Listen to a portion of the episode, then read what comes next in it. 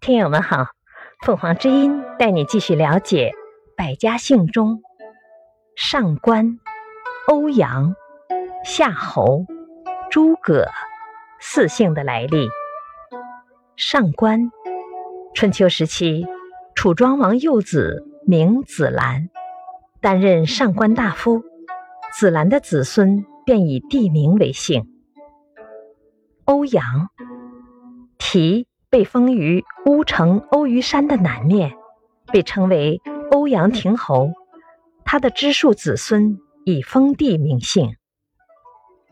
夏侯，齐简公的弟弟，被称为夏侯。他的子孙是以夏侯为姓。诸葛，商朝时伯夷的后裔。感谢收听，欢迎订阅。